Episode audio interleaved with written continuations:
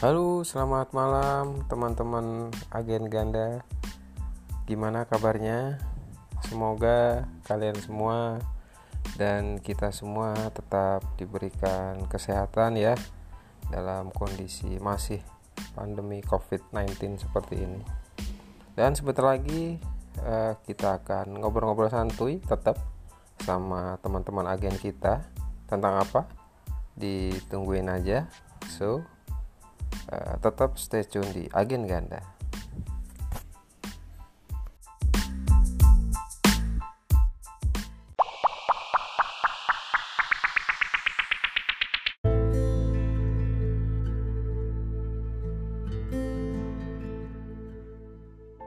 Selamat malam.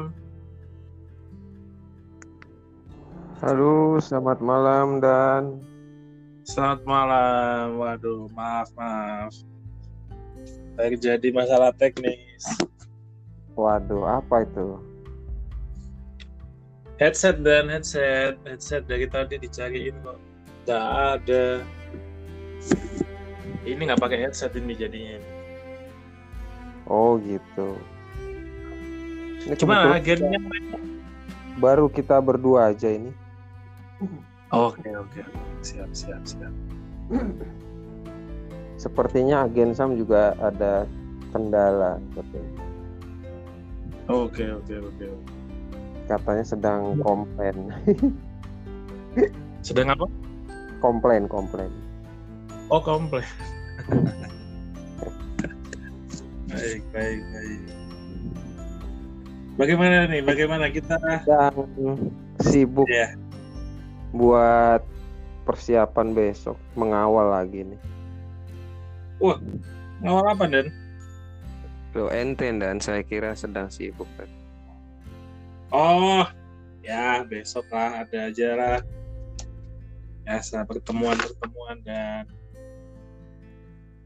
itu ceritanya. Oh gitu. Siap, siap. Jadi ngomong-ngomong udah ke mana aja ini beberapa bulan terakhir ini sejak pandemi ini dan wah kita ikuti saja uh, arahan dari pemerintah ya bahwa kita kerja di rumah ibadah di rumah dan apa ya belajar di rumah ya. Gitu, oh. gitu tidak ke mana-mana Oh kirain liburan ke mana gitu kan kemarin sempat banyak libur juga tuh.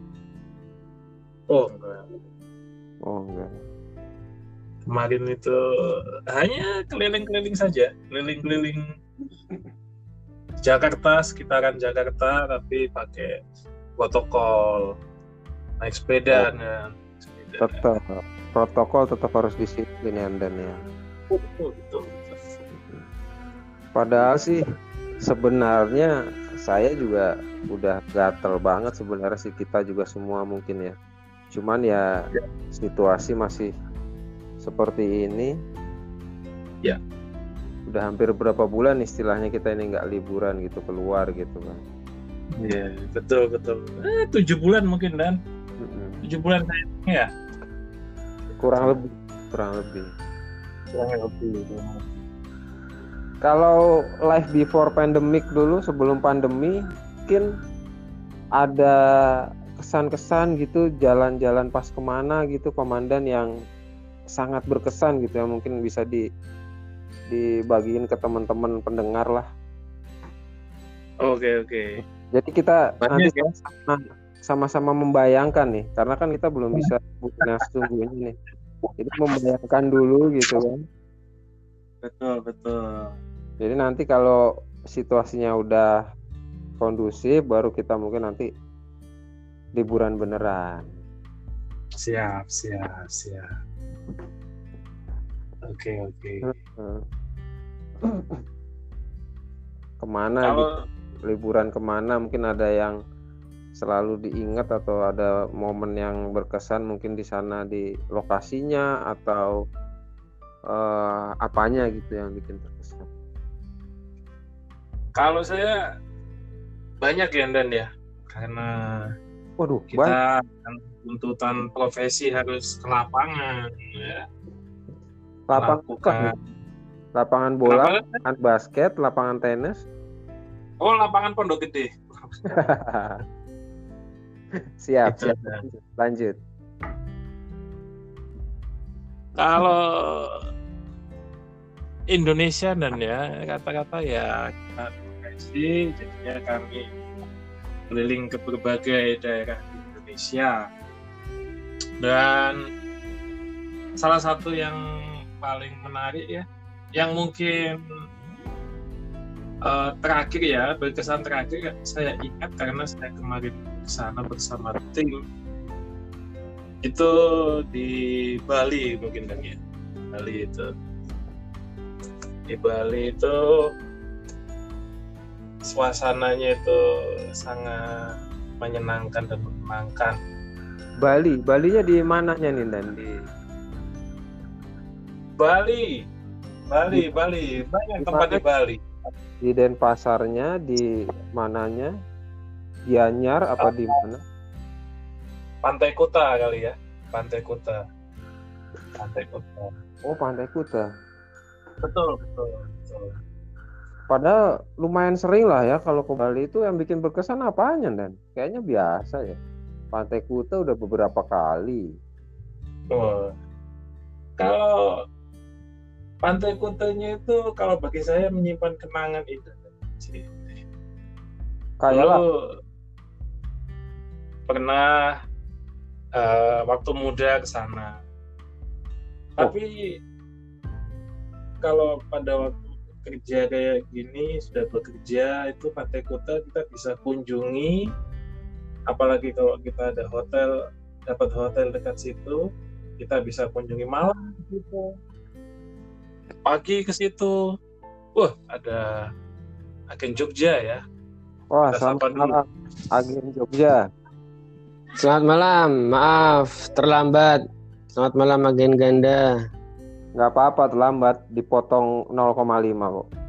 Oh iya deh, ketahuan dong. Sehat-sehat kalian agen. sehat sehat sehat sehat semua Ini Sudah. tadi jadi agen Mom ini sedang eh, menceritakan pengalaman yang berkesan ketika liburan karena sekarang kan kita masih belum bisa liburan yang sesungguhnya nih agen Jogja jadi kita mendengarkan dulu sambil membayangkan gitu Hehehe, mantap. Lanjut, lanjut. oh iya Lanjut. silakan lanjut agen Momon siap siap ya kalau eh, di Pantai Kuta dapat hotelnya di Kuta eh, saya suka banget itu ya. Malam bisa ke situ sambil mendengarkan debu-debu ombak. Terus kalau pagi juga ke situ bangun pagi ke situ juga. Jadi eh, sangat menenangkan ya. Dan itu yang buat kita jadi kangen gitu. Itu dan walaupun udah sering ke sana tapi selalu ingat ya dan pengen ke sana lagi gitu ya Dan ya. Pengen ke sana lagi apalagi eh, ada makanan eh, makanannya. Kemudian ya terutama juga minumannya ya kayaknya ya. Mungkin bisa di-share lagi lebih detail itu makanannya apa gitu yang bikin nambah kesan itu sama minumannya apa gitu. kalau makanan itu ada bebek itu ya bebek di sana itu ada apa bebek di sawah ya kalau minumannya mungkin agen Jogja itu lebih tahu itu ya Oh. Ah, ah. Bebek tepi sawah atau bebek tepi pantai ini? aneh ya gitu Oh gitu. gitu Jadi- gitu Ya semoga nanti bisa sampaikan lah cepatnya gitu ya kalau situasi udah udah kondusif lagi. Siap, Monitor siap. agen Jogja. Monitor. Nah, ada yang bisa di-share nih kalau pengalamannya agen Jogja ke mana liburan yang paling berkesan atau yang eh, selalu diingat lah gitu ah. Entah itu lokasinya atau momennya atau apanya gitu. Wah itu apa namanya? There's a saying that every day is holiday in Jogja. So Eh, I think every day is my holiday. Jadi But Kalau- you are in Jogja, Jadi suasananya agen, agen apa ganda dan agen momon. Ya kalau bicara liburan sih saya bicaranya sangat teknikal ya. Teknikal itu artinya saya bicara prinsip. Karena bagi saya liburan itu investasi. Jadi bukan eh, besok Sabtu, Jumat, Sabtu, Minggu liburan lalu uangnya kita habiskan. Tidak. Kalau saya liburan itu direncanakan. Jadi tahun depan itu liburannya kapan? Udah kita planning, ambil cuti dan kita saving dari sekarang. Jadi tidak membebani eh, sektor-sektor lain, misalnya sektor makanan, sektor transportasi, ya kan, sektor hura-hura gitu. Karena liburan kan tidak hanya soal eh, jajan, beli oleh-oleh, tapi banyak lah ya liburan itu. Ini kan lebih ke duitnya. Jadi saya bicaranya teknikal banget soal liburan dan bagi saya kalau liburan yang saya siapkan itu justru eh, belum pernah kesampaian sih. Jadi malah sekarang liburnya banyak kan? Karena bagi saya sekarang libur itu tidur. Jadi kalau lebih banyak waktu buat tidur itu libur buat saya dan itu sangat berkesan ketika bisa bangun siang misalnya. Tidur lebih awal, bangun siang itu. Itu enak banget tuh. Itu kenikmatan yang luar biasa dan dan refresh gitu agen. Tapi kalau bicara lokasi yang paling saya suka itu mau nggak mau ke mana ya? Yang terlintas sekarang itu Raja Ampat. Waktu ke Raja Ampat itu bagi saya menyenangkan. Lalu ke Labuan Bajo itu juga menyenangkan. Lalu ke eh, apa namanya? NTT Kupang itu bagi saya menyenangkan. Berarti lebih ke suasananya ya, di sana pemandangannya gitu ya. Minuman dan teman-teman. Nah, di Raja Ampat saya punya banyak teman yang bisa berbahasa Jawa walaupun mereka orang asli Papua. Bahasa Jawanya sangat lancar dan eh, minuman lokalnya juga luar biasa. Jadi eh, kita pergi ke pelosok-pelosok desa hanya berburu 1-2 liter saja lalu naik kapal kapal apa kapal boat yang kecil pergi ke tengah laut memandang bintang dan mancing sambil minum-minum itu nikmatnya luar biasa Itu di. Sorong ya, di Sorong. Mau ke Raja Ya. Ampat. ya Sorong Sorong ke Raja Ampat jadi ke wilayah Raja Ampatnya jadi justru ketika ke Raja Ampat itu saya tidak diajak untuk mengelilingi eh, spot-spot wisata yang yang dikenal banyak orang gitu yang membuat Raja Ampat sebagai lokasi diving terkenal seluruh dunia enggak, enggak. Saya lebih ke rumah-rumah penduduk gitu kan. Lebih ke interaksinya dengan masyarakat kayak gitu. Itu agen. Raja Ampat itu emang indah sekali ya. Justru keindahannya nggak kelihatan waktu saya ke sana, agen. Agen ganda. Karena yang saya saya saya temui itu misalnya jalanannya itu sorry to say ya, itu masih kayak kubangan kerbau. Mereka sendiri yang bilang jalanan kita itu seperti kubangan kerbau karena banyak sekali yang berlubang, lalu lumpur dan lain sebagainya. Itu di Tapi kalau laut, Sorongnya ya. iya di Raja Ampatnya di Kabupaten Raja Ampat. Kalau Sorong kan sudah beda kota, beda kabupaten. Oh, seperti itu, iya. Di Iya, iya. pulaunya itu ya, saya lupa pulau apa itu ya. Ada Yang ada penduduk ya. ada oh, saya juga lupa tuh nama-namanya. Ya setiap kita memang kadang-kadang melihat sesuatu yang indah itu kan dari ada dari bermacam sisi. Mungkin uh, kalau agen Jogja jiwanya waktu itu pas melihat hal-hal yang seperti itu ini adalah suatu sebenarnya yang menyedihkan sih bukan suatu yang indah ya. Tapi kita tertawa tertawanya bahagia men ya karena pengaruh minuman kali ya. Lalu yang kedua itu yang bagi saya berkesan itu ketika uh, saya berpetualang ke uh, Nusa Tenggara Timur salah satunya di di Kupang dari Kupang kemudian saya pindah ke apa ya Manggarai arah Manggarai. Lalu berkunjung ke beberapa desa adat di wilayah situ. Ada desa Bana Bena Bena gitu kan desa Bena desa tradisional zaman batu gitu kan.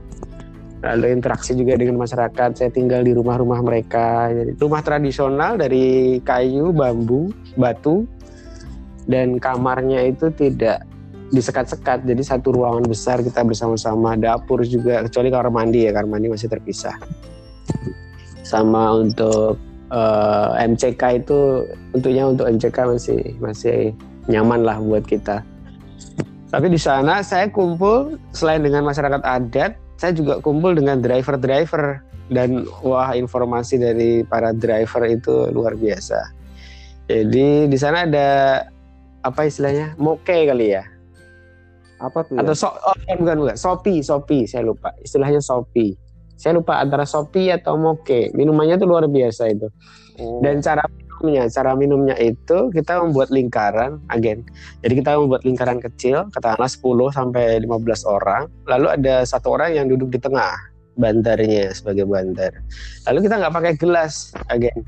Kita pakai batok kelapa. Dan di dasar batok kelapa itu dilubangi jadi batok batok kelapa itu ketika sudah diisi tidak boleh didiamkan terlalu lama karena airnya akan merembes kan, dia akan bocor. Jadi kita harus tutup dengan ujung jari tengah kita untuk menahan agar air di dalam batok kelapa itu tidak keluar. Nah kalau kita pegang terus dan kita nggak minum-minum, itu kita akan diajak habis-habisan. Jadi begitu kita menerima batok kelapa itu, ya kita harus langsung minum itu jadi perputaran batok kelapanya itu luar biasa itu seru sekali. Jadi kita harus membuat lingkaran ada satu orang di tengah dia yang membagikan batok kelapa itu. Itu luar biasa itu. Dua hari itu saya nggak sadarkan diri. Itu adat tempat ya? Adat sopir adat sopir. Oh ya kebukan setempat saya kira kebiasaan atau adat e, masyarakat di situ Oh tidak, kalau adat di Siata memang mereka potong kerbau. Saya juga sempat menyaksikan itu tiga ekor kerbau dipotong pakai ada tradisi di sana. Ya. Sangat menarik ya. Yang disampaikan oleh Agen Jogja, Agen Momon tadi juga. Kalau saya ada satu itu dulu waktu masih ya sudah lama ketika masih kuliah itu ke Bromo. Wih mantap. Kenapa itu uh, apa namanya? Saya ingat karena itu adalah pertama kalinya saya uh, wisata lokasinya ke gunung gitu. Oh, okay. ke Bromo. Makanya saya selalu ingat di sana itu gimana kita lewat lautan pasirnya, terus matahari terbitnya, kita ngambil bunga edelweiss itu yang agak-agak curam gitu kan ngambil-ngambil mm -mm. gimana gitu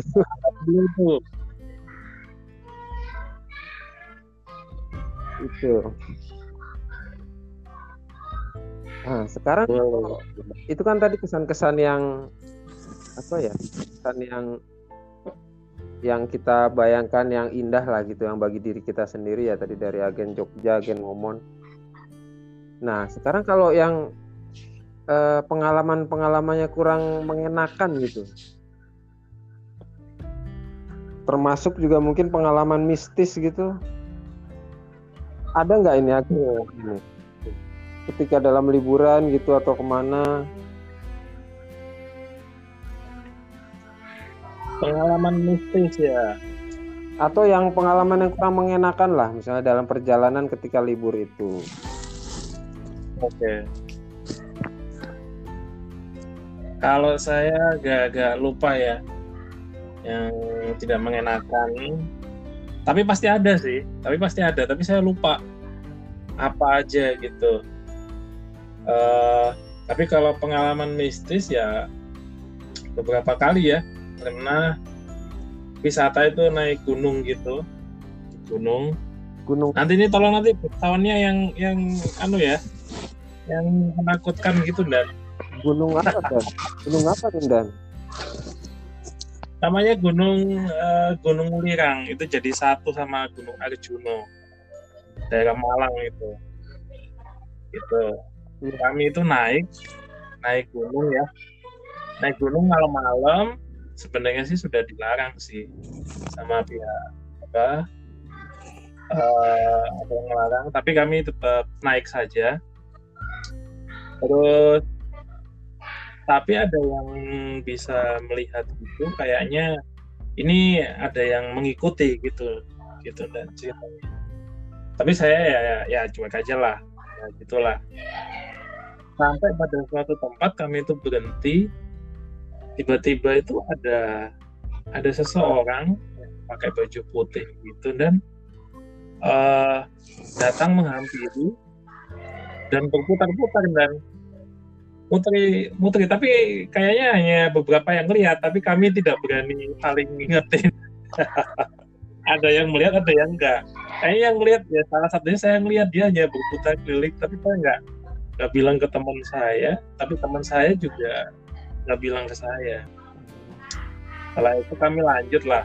Kami lanjut sampai puncak kembali lagi. Tapi pas kembali itu ya ketemu beberapa yang menarik itu ada seperti apa yang pemikul belerang ya. Mereka ngumpulin belerang itu salut sekali. Mereka itu naik eh, hanya pakai pikulan itu mengambil belerang di atas kemudian turun. Sedangkan bagi kami itu itu sangat berat sekali ya. Tapi bagi mereka itu adalah pekerjaan sehari-hari. Gitu. dan di situ ada gubuk-gubuk gitu tempat mereka berteduh kalau hujan. Dan eh, kami lihat memang sangat apa ya sangat aneh kenapa ada orang pakai baju putih kalau saya lihat ya. Kenapa ada orang pakai baju putih di gunung tersebut? Setelah kami turun eh beramai-ramai gitu tiba-tiba itu ada yang paling belakang itu rombongan lari gitu dan lari cepat aku nggak mau di belakang nih aku depan aja ya buat memimpin kalian. Oh ya silakan gitu. Tapi berturut-turut selanjutnya oh ya aku ya depan ya kamu belakang belakang belakang gitu. Ternyata eh, di belakang itu ternyata ada yang bilang ada yang mengikuti gitu kan Oh, kami tapi selama itu tidak pernah cerita. Baru sesudah sampai di bawah di pos pertama baru pada cerita itu. Bahwa ada yang melihat ini ada yang melihat ini melihat itu. Ya memang ya di banyak tempat itu memang ada ternyata. Saya sendiri juga lihat sih. Itu malam. Gitu tapi ya. Mendaki oh turun. malam malam. Malam. Malam sampai subuh. Oh iya. iya. Gitu itu. Kan Itu yang pengalaman-pengalaman yang kurang mengenakannya lah. Tapi kalau mengenakan enggak sih. Mistik aja. Menarik sekali. Oh justru menarik. Habis itu saya kira terus jadi nggak mau naik gunung lagi sampai berapa lama gitu nggak ya? oh enggak enggak enggak enggak enggak walaupun ada juga beberapa kali juga naik terus ada kejadian tapi tidak tidak masalah sih. Dan asalkan kita juga eh, tetap ini ya. Ya kalau istilahnya itu menjaga santun kesopanan gitu. Tidak Kalau ada beberapa kejadian juga seperti ya ada yang kesurupan ya. Biasa kali ya di Indonesia. Kesurupan gitu, gitu ada beberapa kali teman-teman kesurupan harus dibawa gitu. itu sih Oh gitu. Jadi itu ya yang pengalaman-pengalaman mistisnya. mistis mistis Kalau agen Jogja gimana agen Jogja monitor? Monitor, nggak ada kalau saya mah pengalaman mistis. Semuanya pengalaman saya menyenangkan. Kalau iya nggak menyenangkan tuh paling apa ya? Kena macet. Kalau lagi liburan, saya mudik lah Mm-mm. atau apa harus jalan ke mana itu kena macet tuh malas banget sih. Saya Ya. dulu pernah mau liburan ke Palembang waktu masih sekolah SMA. Jadi saya traveling sendirian dari Jogja ke Palembang. Di Palembang ada rumah saudara saya, kakak sepupu. Lalu saya berkabar mau ke sana. Nah itu itu pengalaman yang menyenangkan tapi bikin ribet juga karena karena saya maunya berhemat kan namanya juga masih anak sekolah. Saya mau berhemat saya cari tiket eh, bus yang paling murah. Katakanlah kalau yang paling mahal itu sekitar 150.000 sampai 170 itu sehari semalam udah sampai itu dari Jogja Palembang. Ya kan? Saya nggak mau. Saya cari yang paling murah. Dapat sekitar 45 ribuan lah pokoknya di, di bawah 50 ribu. Itu kan saya merasa wah ini bisa hemat banyak gitu kan. Ternyata dari Jogja sampai ke Palembang butuh waktu berapa? Tiga hari. Saya harus menempuh Jawa dari Jogja ke Merak itu satu hari. Kemudian nyebrang terus masuk Lampung. Di Lampung itu juga satu hari dari Lampung ke Palembang juga satu hari. Eh, subuh gitu baru sampai di Palembang. Itu malah biayanya lebih banyak lagi karena harus makan gitu kan. Harus toilet mandi dan lain sebagainya. Tapi karena masih masih jiwanya masih rasa ingin tahunya masih tinggi ya waktu itu sih ya santai-santai aja yang khawatir kan orang-orang orang-orang lain orang rumah saudara gitu kan. Ini kok malah belum nyampe gitu kan. Nggak bisa di zaman itu kan belum ada handphone. Waktu kita SMA belum baik belum belum ada handphone. Adanya wartel ya. wartel iya. Saya ingat waktu itu begitu sampai di Palembang saya turun di apa namanya jembatan Ampera.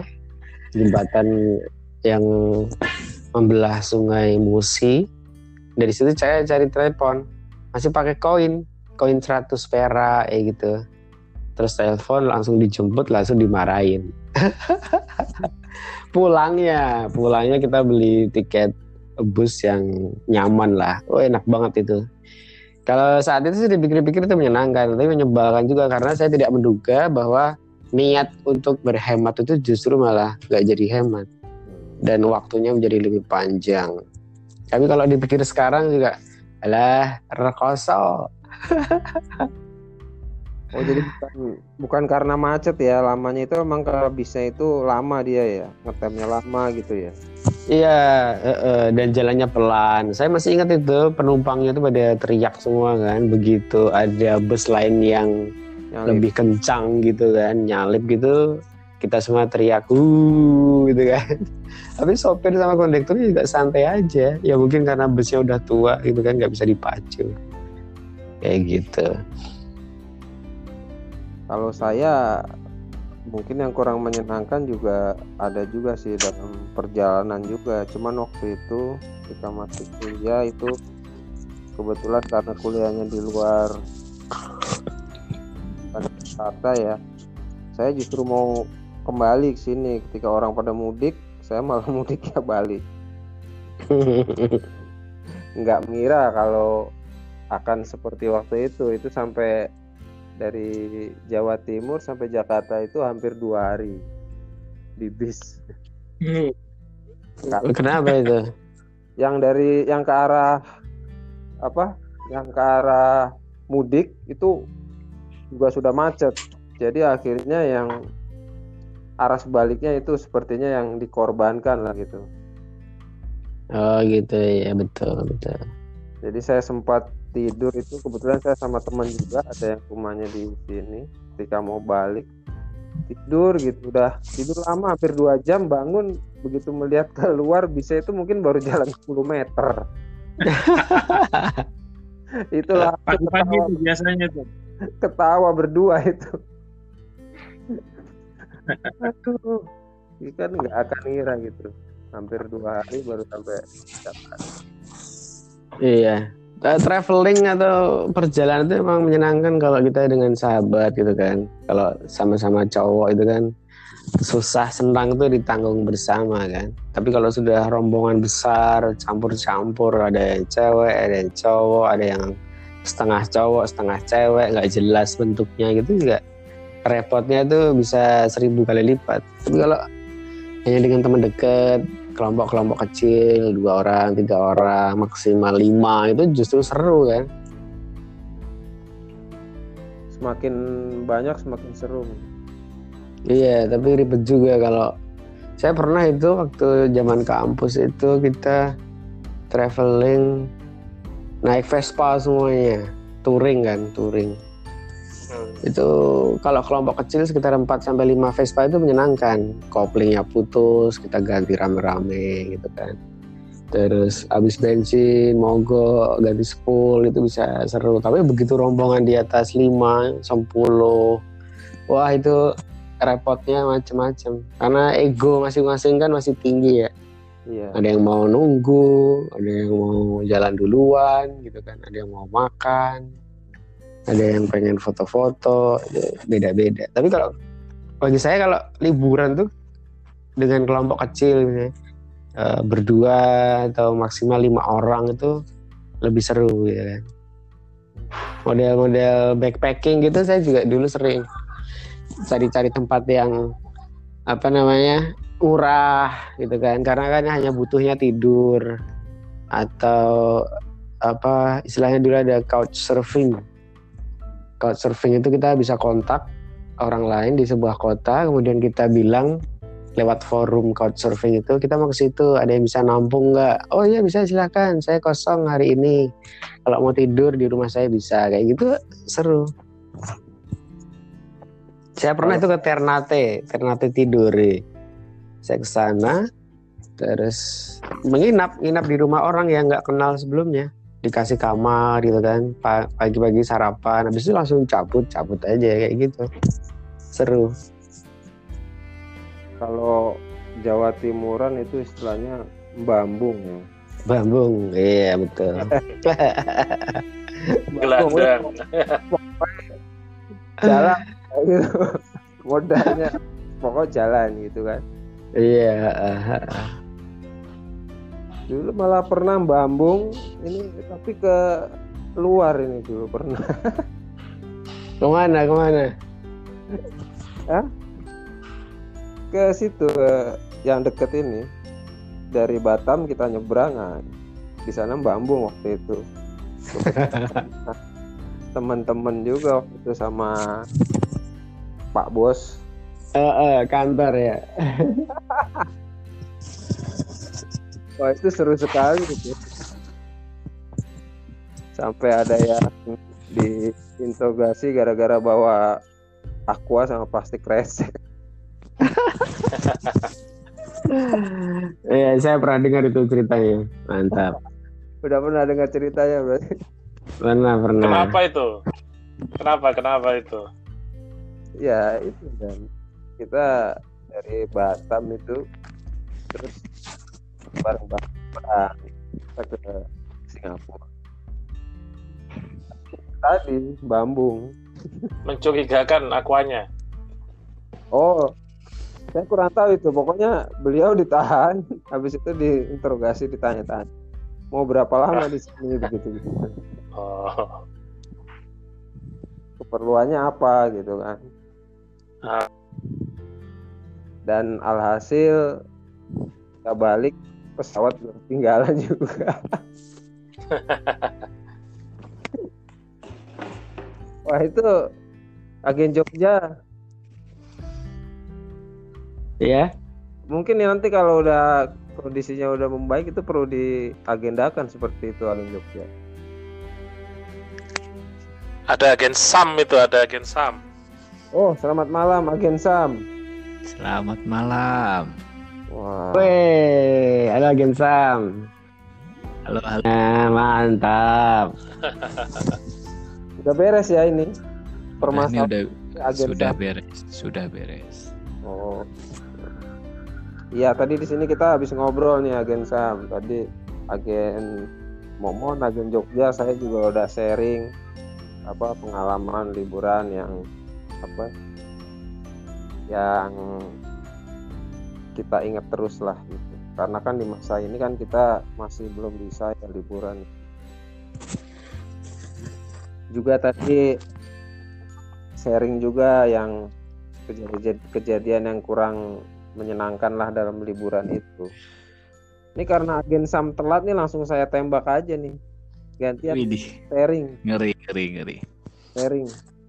Oh gitu. Jadi ini Tiga Ah. liburan yang paling mengesankan itu ke mana gitu dan pengalaman yang nggak enakinya apa? Ada pengalaman mistis atau pengalaman apa yang perjalanannya tidak enak atau apa? kalau kalau namanya liburan sih pasti menyenangkan ya. Tapi kalau di liburan itu kan pasti ada kendala, ada pengalaman yang cukup kurang menarik atau menyeramkan. Kalau saya sih selama selama bekerja atau selama selama ini sih liburannya bagus, tapi ada dulu yang pengalaman saya itu yang kurang menarik gitu. Bahkan bisa saya ingat sampai sekarang. Apa tuh? Jadi eh, itu sudah waktu yang silam sekali. Jadi waktu itu saya kan juga hobinya hiking ya naik gunung, camping dan lain-lain. Nah dulu suatu ketika pernah diajak sama temen tuh naik gunung Salak, camping. Nah kalau berangkat nggak ada kendala naik kereta lancar sampai kita buka tenda lancar di sana juga lancar. Nah tapi yang paling berkesan sampai sekarang yang tidak bisa dilupakan ceritanya. Jadi setelah camping tiga hari itu kan di sana tidak ada masalah. Nah tiba-tiba ketika kita sama-sama naik kereta itu, jadi ada teman saya namanya Agung sekarang sudah almarhum, ada Pugu, ada Bayu. Kita berempat tuh camping tuh.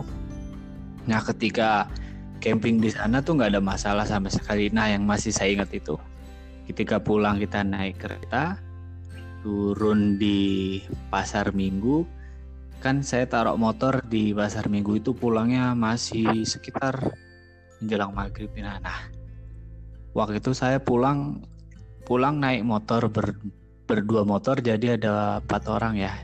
Saya yang bawa motornya teman saya yang bonceng. Nah nggak tahu kenapa tiba-tiba saya udah nggak inget sesuatu tiba-tiba tabrakan fatal di situ.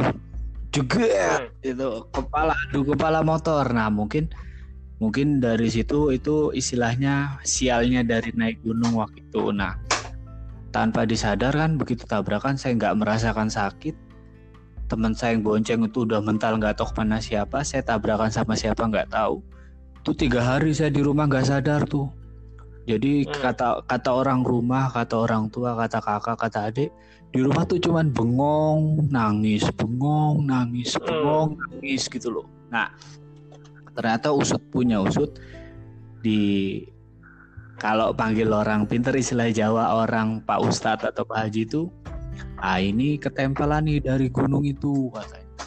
Jadi di bawah nggak ada tiba-tiba itu nah istilahnya percaya nggak percaya merinding. Jadi ketika tabrakan itu saya hilang tiga hari tuh mental tuh ke mana nggak tahu. Ternyata diambil sama orang penunggu situ katanya. Nah usut punya usut setelah tiga hari itu keluarga saya kan usaha tuh ambil Pak Haji, Pak Ustadz, ya balikin lagi ke lokasi yang tabrakan tadi ternyata kayak nyawa saya tuh ada di atas pohon situ, gantung gantungan gitu. Diceritain ini sampai sekarang nih. Sampai sekarang masih saya inget-inget yang Pak Hajinya itu saya minta tolong kalau itu nggak selamat mungkin saya udah jadi gila sampai sekarang. Nah, ternyata Hmm. ya penunggu pohon itu minta syarat. Bapak telanjang pokoknya. Di pinggir jalan itu sekitar. Itu di dalam beneran itu. Itu di, di dalam itu.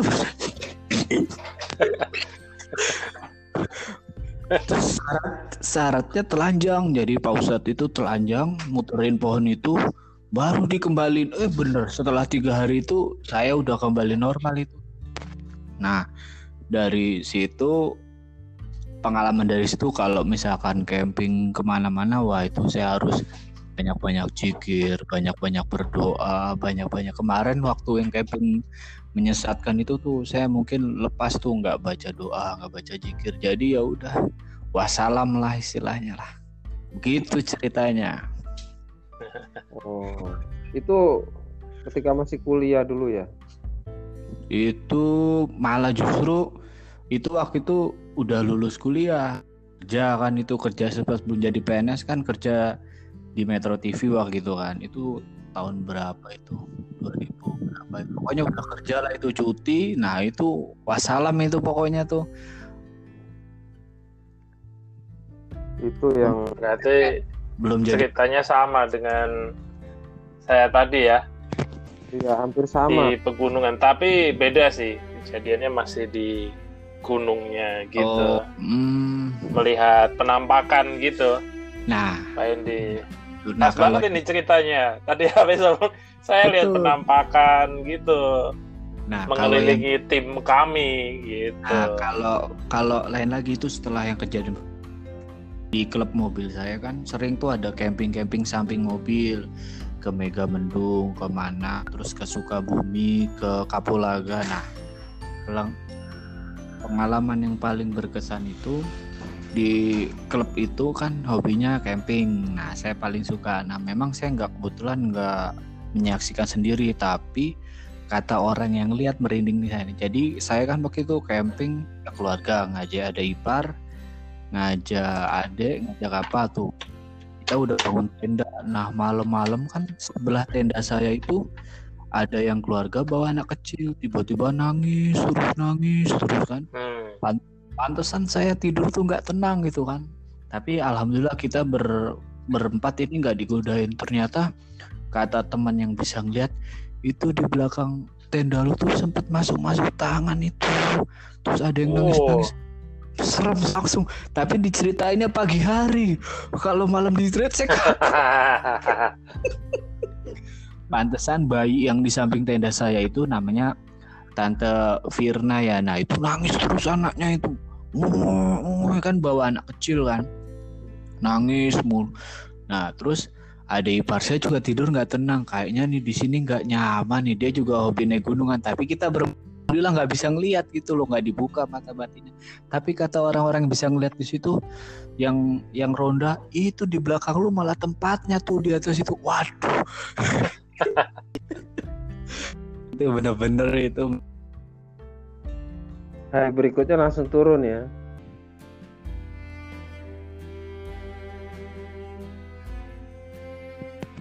Halo, Cek, Mas cek.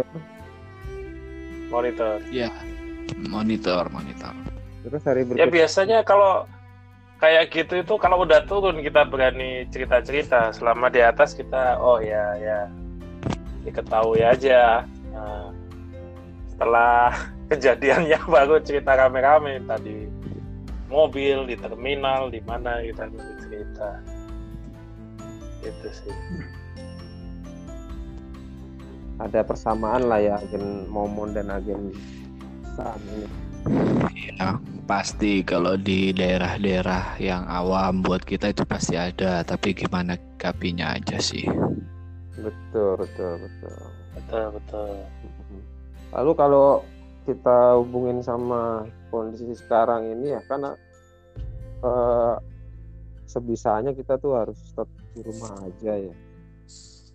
Keluar kalau ada yang sangat perlu, termasuk nggak bisa liburan. Sekarang kan ada yang istilahnya virtual itu ya, jalan-jalan virtual Oh, ah, betul. Di museum apa di kebun binatang atau di apa. Ini saya kebetulan belum pernah coba sih. Mungkin teman-teman udah ada yang pernah nyoba nih. Oh, apa kita di sini coba menyaksikan yang muspen dulu itu kan rutin setiap minggu tuh. Coba kita ikutin, kita daftar. Nah, muspen itu kan juga punya agenda virtual ya, museum virtual. Jadi dia mengalokasikan untuk kunjungan komunitas, organisasi, mungkin pribadi juga bisa kayaknya ikut gabung seperti itu. Udah pernah, udah pernah. Saya sih belum waktu itu. Sama. Agen Jogja sama agen Momon gimana? Udah pernah belum ikutin apa jalan-jalan virtual gitu selama pandemi ini beberapa bulan ini kemarin? Jalan-jalan virtual belum. Belum, belum. Agen Jogja Wah, saya nggak ada waktu. Saya terlalu sibuk kalau untuk jalan-jalan virtual. Oh, iya. Biasa. Ya, saya orang sibuk sekali saya. Bahkan untuk jalan-jalan virtual aja saya nggak ada waktu. Kalau bisa tidur, saya tidur saya.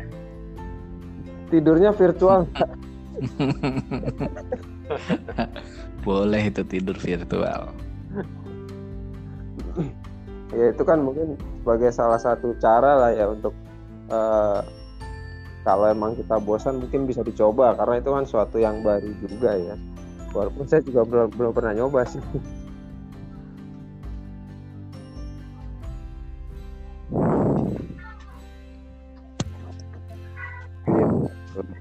Dari agen Jogja ini habis putus nyambung kenapa ya? Oh iya tadi ada ada telepon dari komandan. Nggak tahu kalau terima telepon ternyata putus ya. Oh iya harusnya karena mic sama speakernya kan cuma satu. Iya, besok saya beli speaker satu lagi lah. Komandan yang mana nih? Komandan yang mana nih? Wah, koman semuanya komandan. Siap, siap. Iya.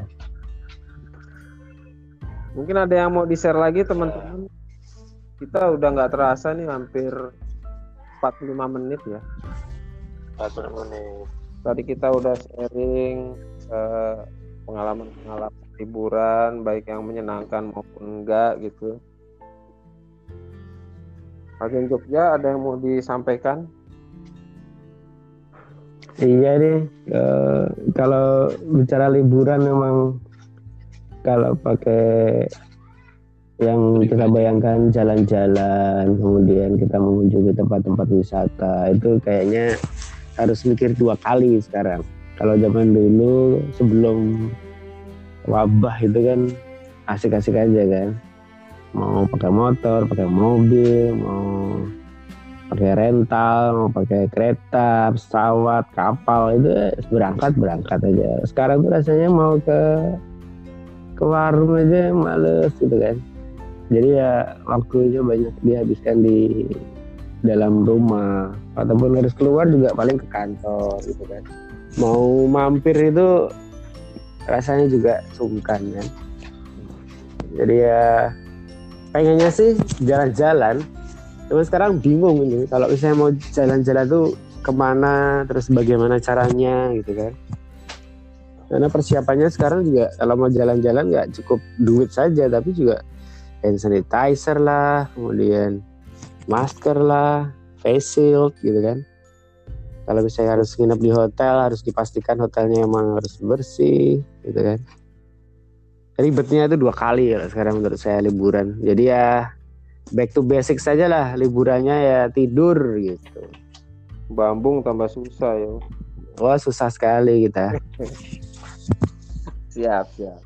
Agen Sam mungkin ada yang mau disampaikan Agen Sam. Ya oke, kalau saya setuju juga sih. Jadi kita sebaiknya mikir dua kali untuk liburan, apalagi mengajak keluarga ya. Kalau mengajak keluarga itu kan resikonya lebih bertanggung jawab juga atas keluarganya. Karena gini, kasus per kasus, misalkan contoh baru aja saudara saya dia nekat tuh satu keluarga ke ke Wonosobo bawa mobil liburan senang-senang mengunjungi tempat makan. Eh ternyata pulang itu mereka positif covid. Dibawa ke rumah sakit istri suami dan iparnya. Untungnya anak-anaknya enggak dievakuasi. Nah emang benar juga yang dikatakan agen Jogja. Jadi dulu kita seneng liburan tanpa mikirin kalau dulu liburan cuma mikirin uang dan tiket gitu. Kalau sekarang mikirin uang mikirin ke mana nanti di sana bagaimana. Jangankan untuk liburan untuk kerja sambil liburan aja jadi juga mikir dua kali gimana kita di sana gitu. Nah makanya memang sebaiknya sih mendingan ditahan dulu. Ya kalau bisa ya di rumah. Jujur selama ini saya juga di rumah terus nggak pernah ke mana nggak pernah pakai motor nggak pernah ngeluarin mobil. Ya udah nguplek di rumah ngajarin anak ada pekerjaan dikerjakan terus tidur nah kecuali waktu jadwalnya ke kantor ya wajib ke kantor tapi ya seperti itu grafik-grafik uh, intensitas konfirmasi pasien-pasien yang terkonfirmasi positif semakin meningkat gitu kan. Jadi ya udahlah sabar aja di rumah, pola makan diatur, olahraga diatur gitu. Kebetulan kan baru-baru ini saya di diserang lambungnya nih. Jadi udah hampir sebulan ini dua kali bolak-balik ke rumah sakit Premier kan lambung ternyata pikiran itu memang menyerang yang paling utama itu lambung. Mungkin karena kelamaan di rumah jadi agak stres mikirin mau ke mana, gimana, gimana, mikirin ini. Jadi lambung yang diserang. Nah, alhamdulillah udah satu bulan di rumah menikmati sakit perut yang nyerinya minta ampun. Ya udah makan pola makan juga nggak boleh pedas-pedas, nggak boleh asam, nggak boleh kopi. Ya udah nikmatin gitu. Kalau saya sih hidup sehat dan olahraga aja di rumah. Weh, sudah sembuh berarti sekarang nih, agen Sam. Sembuhnya sudah, cuman baru beberapa hari ini kan terus konfirmasi ke dokter Luffy. Obatnya kalau bisa di stop karena alergi ternyata kalau diminum dosisnya ketinggian kan dari dokter dokter yang di Bintaro kan ngasih tahu ini dosisnya tinggi. Kalau memang udah sembuh di stop. Ternyata makin alergi biduran seluruh tubuh tuh di stop sampai sekarang cuman masih nyeri nyeri dikit gitu. Yang penting jangan kena oh iya itu lambung bukan empedu? Bukan jadi udah dua kali radiologi tuh ginjal empet batu empedu nggak ada ginjal juga bagus jantung bagus hasilnya bagus cuman karena lambungnya aja kayak iritasi kayak luka gitu katanya ditambah Oh. pikiran stres dan panik ternyata memang kalau punya penyakit lambung jangan stres jangan jangan banyak pikiran gitu iya iya lihat TikTok aja kan ketawa-ketawa lihat TikTok Terima kasih ya kita sharingnya. Ya. Kita selama di rumah ini juga tetap harus memperhatikan pola ya.